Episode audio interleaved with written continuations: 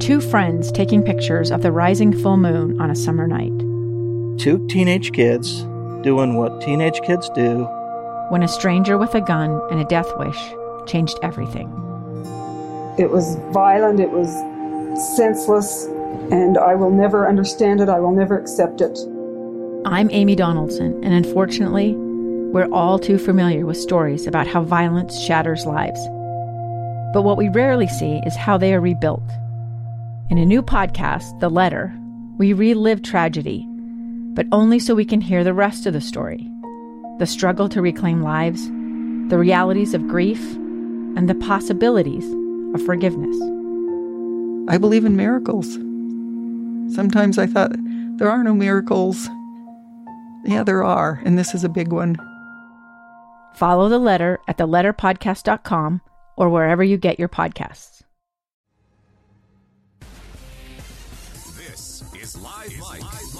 With Lee Lonsberry. From Utah's Capitol Hill to your schools, taxes, and all the breaking news. Hear it on Live Mic with Lee Lonsberry on KSL News Radio. Welcome back to Live Mic. I'm Lee Lonsberry. In just a moment, I'm going to get to what I promised you a conversation uh, about a certain aspect of lessons learned in 1918 during the Spanish flu and what we can uh, apply to our own holiday celebrations. But I have just been overwhelmed here via text message uh, by all of those, all of you, responding to that uh, very simple question of where do you intend to put your uh, $600 once you receive it? If you qualify for some of these uh, relief funding dollars. Secretary of Treasury Mnuchin says that uh, if everything goes according to plan, the House and Senate passes it today, the president swiftly signs it, that those checks will be in the mail uh, coming next week. That will put money in your pocket here very uh, quickly should you qualify? And the very qu- basic question I asked, you know, after we'd looked at how some of the $1,200 of stimulus money sent uh, earlier this year via the CARES Act, where that money went, about a third of people uh, put it into savings, another third put it towards repaying and paying down some debt. And then it was a, a small portion of people, much less, I believe, than was predicted by Congress, uh, actually spent uh, on consumer products or putting money very quickly back into the uh, into the cyclical economy, if you will. Here's some of the responses that I've gotten. I've gotten dozens of them via text message. And listen, feel free to weigh in yourself. 57500. I'm going to run through some of these responses and then uh, we'll turn back the pages and look at uh, a little bit of Spanish flu stuff. Uh, here's a, que- a, response from a texter I'll buy another firearm, something in 10 millimeter. I know where to get ammo for that. Yeah. Uh, ammo ammo is scarce and good for you I, here's the thing i would bore many of you but i would love to have a conversation with a 10 millimeter enthusiast uh, I'd love to talk ballistics. I'd love to talk scarcity. I'd love to talk uh, a lot of things about the 10 millimeter. and sorry for the rest of you, but you know, as these uh, rounds of ammunition come in different sizes, uh, there are different uh, traits for each. And 10 millimeter is an interesting one. so listen, texter fi- uh, last four digits uh, 5762. Maybe you and I can link up later on and uh, debate the merits of 10 millimeter. That'd be fun. next one, next texter writes, I work at a financial institution and I know that some used the last stimulus check to pay off debt. A lot of that debt uh, paid was credit card and unsecured debt, which people just turned around and maxed those cards out again. Uh, people have been using loans to pay off loans. Yeah. Uh, that that is a reality. Hopefully, it doesn't represent that full third of folks who are paying down debt. Uh, but you never know. Did you have an experience like that? Five seven five zero zero. Now this this text here, uh, I, am especially eager to share with you because it does uh, highlight a concept that we discussed last time. A texter with the last four digits fifty four oh three writes, "We didn't need the money, so we donated all of it to the food bank and various charities." Another texter writes, "Our last stimulus check went to a friend for rent help." The thing is, there will be many who qualify for these $600 and maybe it's more maybe you uh, and your spouse uh, have brought in uh, under $150000 last year you qualify for both uh, $600 that's making it $1200 total. Uh, maybe have a, a, few children. That money uh, adds up. But maybe you're still employed. Maybe maybe you're one of the lucky folks who have throughout this covid pandemic you stayed employed. That puts you in a unique circumstance. And it gives you a unique choice. And especially this time of year, as we're looking for uh, ways to be charitable, something in the air this time of year, I think pushes a lot of us to be a little more generous with our time and resources. Would you consider giving it away? If you look at your own financial circumstance and you see, oh, you know what, we're we're doing okay. You know, we we, we are uh, for the most part in the same circumstances we were 12 months ago before old Aunt Rona showed up. Would you consider sharing it with someone in greater need? Yeah, sure, that person is probably going to be on the receiving end of their own $600 check. but reality being reality, sometimes the hole is deeper than $600. And the question of whether or not next month there's a roof uh, hanging over your head might be one answered uh, with only more than $600. Yeah. Here's another text response comes in. Uh, saving for debts that will be coming up shortly. Saving for debts that'll be coming up shortly. Uh, here's another one. I've purchased more takeout this year than in the last 25 years combined. In the Lonsberry household, we've reined that in a little bit, but we certainly uh, settled into that being the routine. I'll tell you what, DoorDash has our number. if you're a takeout place, uh, you, you you know our number we settled down a little bit.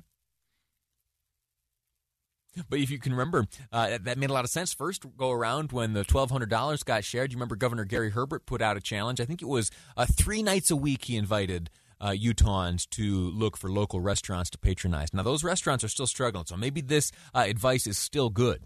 Uh, you get yourself on the receiving end of six hundred dollars, uh, maybe a, a night or two of extra takeout help some of those small business owners who uh, happen to make their and do their business in the restaurant sector.